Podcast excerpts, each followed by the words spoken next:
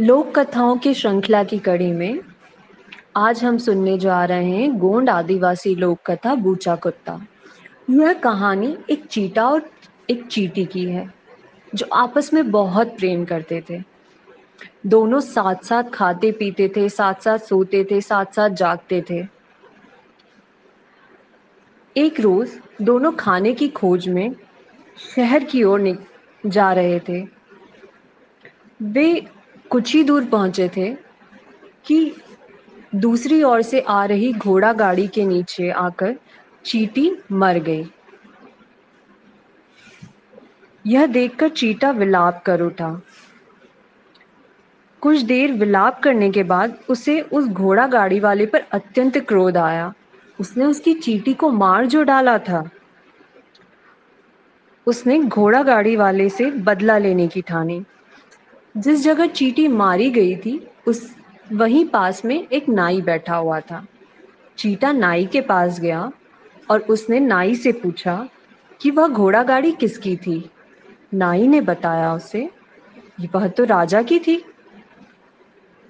इस पर चीटा क्रोधित होके बोला, यदि वह राजा है तो क्या अपनी प्रजा की हत्या करने का उनको अधिकार है? मैं उनको दंड अवश्य देकर रहूँगा। बस तुम अपनी नन्नी मुझे दे दो। नन्नी अथवा नहरनी, जिससे नाखून काटे जाते थे और पहले नाई अपने पास उसको रखा करते थे। नाई ने कहा, वैसे यह मूर्खता है कि तुम इतने बड़े राजा को इतनी सी नरहनी से मारने चले।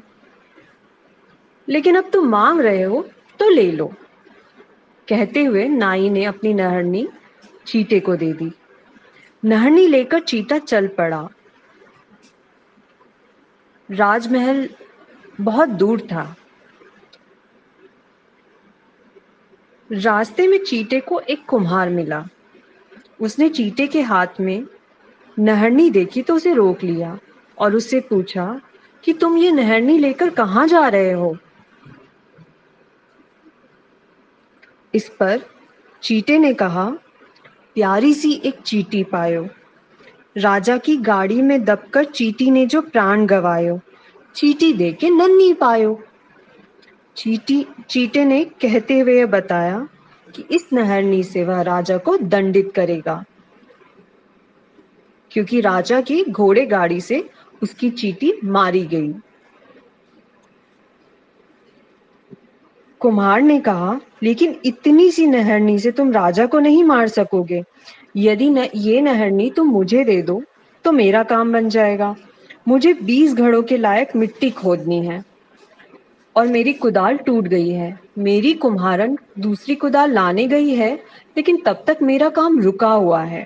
मुझे मिट्टी खोदकर घड़े बनाने हैं, और उन्हें ठीक समय पर राजमहल पहुँचाने हैं।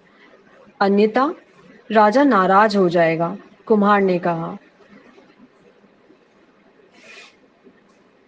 यह सुनकर चीटे ने कहा, ठीक है, मैं तुम्हें अपनी नहरनी दे दूँगा, लेकिन बदले में तुम मुझे कुछ ऐसा दो जिससे मैं राजा को दंडित कर सकूँ। मेरे पास तो कुछ और नहीं है, बस ये बकरी है, तुम इसे ले जाओ। कुमार ने कहा। चीटे ने पूछा, मैं इसका क्या करूँगा? कुम्हार ने कहा, तुम इसकी सींगों से राजा को मार सकते हो। चीटे को कुम्हार की बात पसंद आई और उसने अपनी नहरनी देकर बकरी ले ली और वह बकरी लेकर राजमहल की ओर चल पड़ा।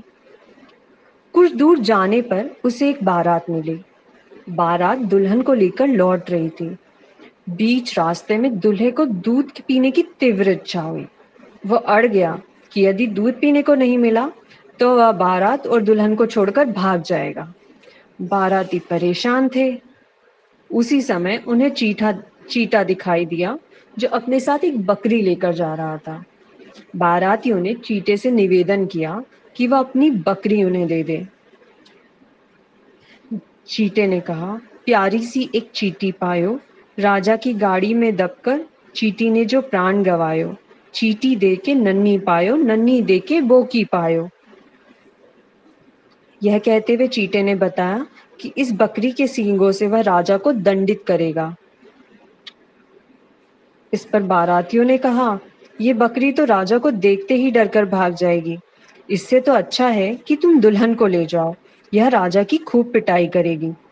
चीटे को बात जज गई और उसने अपनी बकरी बारातियों को देकर उनसे दुल्हन ले ली। दुल्हन को लेकर चीता राजमहल की ओर चल पड़ा। कुछ और आगे जाने पर दुल्हन एक घर के आगे रुक गई। इतने में एक बूचा कुत्ता, जिसके कान कटे हुए थे, दौड़कर आया और दुल्हन को दुलार करने लगा। चीटे चीटे, सच बात यह है कि बारातियों ने तुमसे धोखा किया है। मैं राजा को नहीं मार सकती हूँ। राजा मुझसे अधिक शक्तिशाली है।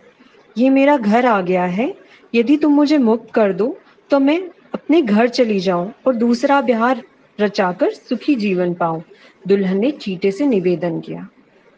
चीटा बोला, यदि ऐसा था तो तुमने यह सब बारातियों के सामने क्यों नहीं कहा? इस पर दुल्हन बोली, यदि मैं उनके सामने ऐसा कहती तो तुम उन्हें ना बकरी देते और ना अपने साथ लाते मुझे। फिर वे मुझे किसी और के हाथों सौंप देते। तुम सज्जन दिखे, इसलिए मैंने तुम्हारे साथ आना स्वीकार कर लिया। दुल्हन का तर्क सुनकर चीटे का क्रोध शांत हो गया। लेकिन मैं राजा से बदला कैसे लूँगा? उसने चिंतित स्वर में पूछा। इस पर दुल्हन ने कहा, तुम ये मेरा कुत्ता अपने साथ ले जाओ। इसके कान नहीं है, लेकिन इसके दांत बहुत तेज हैं।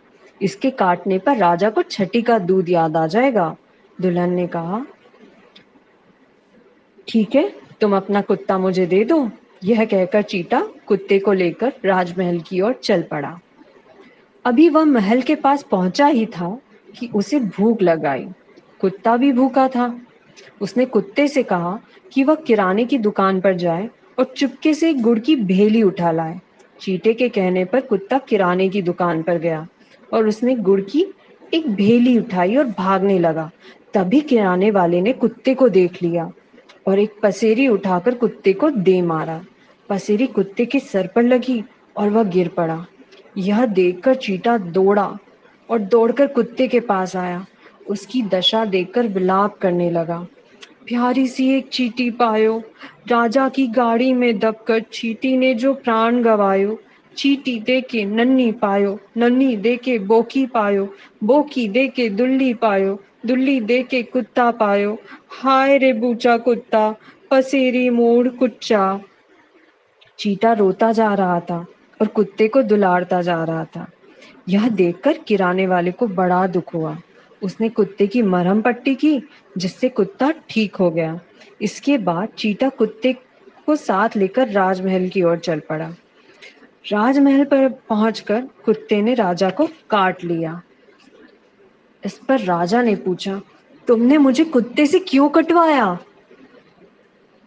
प्यारी सी एक चीटी पायो राजा की गाड़ी में दबकर चीटी ने जो प्राण गवायो। चीटी दे के नन्नी पायो नन्नी दे के बोकी पायो, बोकी दे के दुल्ली पायो, दुल्ली दे के कुत्ता पायो, कुत्ते से तुझको कटवायो। क्योंकि तेरे कारण मैं अपनी चीटी को था गवायो। ये सुनकर राजा को बहुत दुख हुआ। उसने चीटे से कहा कि मैंने जानबूझकर तेरी चीटी को नहीं मारा, लेकिन तेरा उसके प्रति प्रेम देखकर मुझे बहुत अफसोस है और मैं तुझसे क्षमा याचना करता हूँ।